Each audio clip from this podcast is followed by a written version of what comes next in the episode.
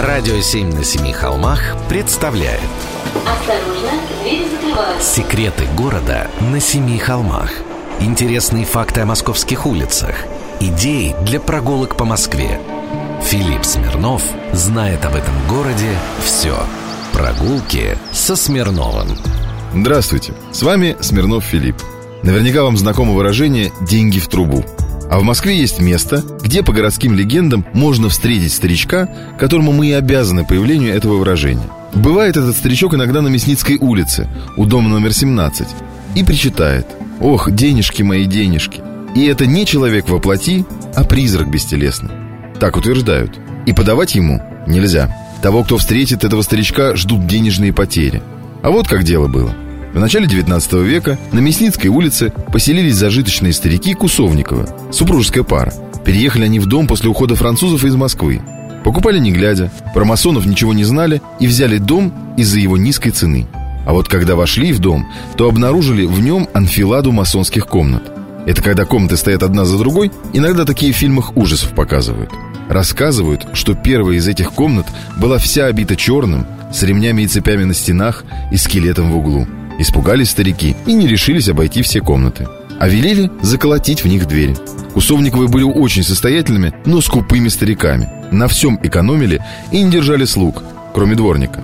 А еще постоянно перепрятывали деньги. И если нужно было уйти из дома или уехать, то все драгоценности брали с собой.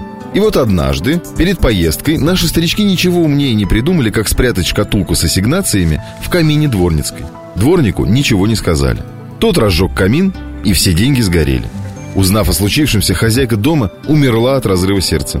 А супруг ее еще долго пытался спасти погорелое. Ходил по банкам и сберегательным кассам и клянчил, чтобы поменяли обгорелые клочки бумажек на новые.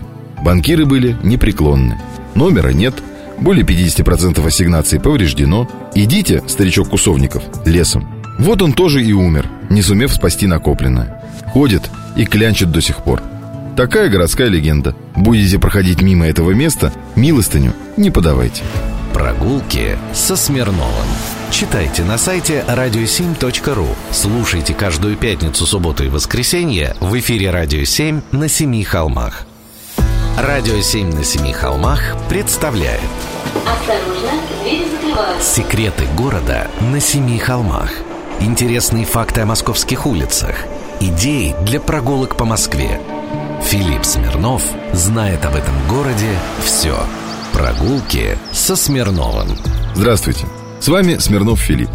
Есть в московском обществе группа экзальтированных граждан, которая пытается в простых вещах увидеть сложное. Начитаются всякой литературы и вперед. Например, искать сокровища тамплиеров, на которые, по легенде, и построена Москва. В XIV веке Орден тамплиеров стал, пожалуй, самой сильной, богатой и могущественной организацией Западной Европы. В 1305 году они поддержали в борьбе за власть Филиппа IV, красивого. А он, как это часто бывает с монархами и олигархами, захотел не просто поддержки, а решил забрать у тамплиеров им принадлежащее. Инквизиция отработала четко. Тамплиеров обвинили в отречении от веры, в разврате и блуде, отсутствии духовных скреп и пониженном уровне социальной ответственности. Семь лет орден судили. Приговор был огонь. Великого магистра ордена и нескольких других руководителей сожгли на костре. Однако королю почти ничего не досталось. Несколько домиков и обителей, пара сервантов и несколько бочек с уксусом. Остальные богатства исчезли. Тут и начинается самое интересное. Согласно одной из версий, тамплиеры выступили спонсорами Москвы. Они заключили с московскими властями тайное соглашение о передаче своих богатств московскому княжеству в обмен на политическое убежище. В 1307 году, согласно летописям, в Новгород прибыли несколько галер с заморскими гостями, среди которых были и галлы, так называли французов. Оттуда и до Москвы рукой подать. И как раз в период с 1307 по 1340 год Московское княжество испытывает необычайный подъем. Как будто Аллах подал. Или Богородица услышала. Сторонники этой версии даже доказательства нашли, что все было именно так. Например, в узоре надвратной церкви Свято-Данилова монастыря им видится герб тамплиеров. Квадратные лепные розетки с четырьмя кольцами по углам и с шестилистной розой в центре. Не возьмусь подтверждать или опровергать эту легенду. Но мне кажется, она очень красивая. Чем не сюжет для романа или не сценарий для хорошего кино. А то у нас одни викинги. Прогулки со Смирновым Читайте на сайте radio7.ru. Слушайте каждую пятницу, субботу и воскресенье в эфире «Радио 7» на Семи холмах. «Радио 7» на Семи холмах представляет Осторожно, двери закрываются. Секреты города на Семи холмах. Интересные факты о московских улицах. Идеи для прогулок по Москве. Филипп Смирнов знает об этом городе все. Прогулки со Смирновым. Здравствуйте, с вами Смирнов Филипп. Есть в Москве старинная аристократическая улица Спиридоновка. Если идти по ней в сторону Патриарших прудов, по четной стороне, то невозможно пройти мимо небольшого особняка со скульптурой льва на крыше. Точный адрес – улица Спиридоновка, 14, строение 1. В ученых книгах и в реестре объектов культурного наследия дом называется «Доходный дом архитектора Бойцова». Ну а экскурсоводы вроде меня подолгу с группами стоят у дома и рассказывают про Антон Павловича Чехова и его непростую жизнь. Ведь Антон Павлович снял квартиру во флигеле, как только дом был закончен. Строил этот дом великий архитектор модерна Петр Бойцов. Ну а Чехов все-таки человек со вкусом был.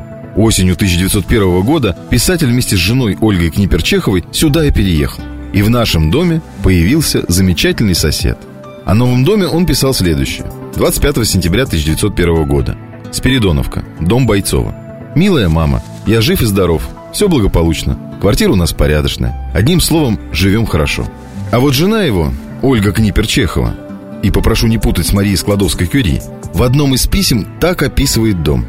На улицу выстроены большие европейские дома, а во дворе, весь в зелени, стоит чистенький прелестный домик в пять комнат. Огромный двор весь будет асфальтирован, чистый. Хозяева люди передовые, он архитектор – и на Спиридоновке воздух отличный, масса садов и улица чистая. Ты знаешь? Архитектор Петр Самойлович Бойцов – личность неординарная и малоизученная. В Москве этот архитектор-самоучка построил довольно много, и все его дома запоминающиеся и интересные. Чего стоит, например, дом Бергов в Денежном переулке? Ныне это посольство Италии. Или вот этот дом на Спиридоновке. Подобного скульптурного изображения льва, побеждающего дракона, нет больше ни на одном здании в Москве. Но особенность его не только в том. Дом был построен архитектором для самого себя на собственном участке. То есть здесь он был свободен от диктата заказчика. А для тонкой творческой натуры иметь возможность вот так выступить и сейчас большая удача. Никаких рюшечек, фестончиков или поиграйте шрифтами. Бойцов выложился по полной. Новые эксклюзивные материалы, особенные линии, проект в стиле неоготики, расположение на участке, богатство декора – более того, дом стал своеобразной витриной мастерства архитектора. Впоследствии Бойцов получил несколько заказов и стал заслуженным членом Московского архитектурного общества. Сейчас в доходном доме архитектора Бойцова находится генеральный консулат Греции. Так что в здание просто так не попадешь. Чтобы посмотреть на работу этого архитектора с интерьерами, можно сходить в исторический музей. Суздальский зал и еще некоторые Бойцов отделал безвозмездно. То есть даром. Прогулки со Смирновым. Читайте на сайте radio7.ru. Слушайте каждую пятницу, субботу и воскресенье в эфире «Радио 7» на Семи холмах.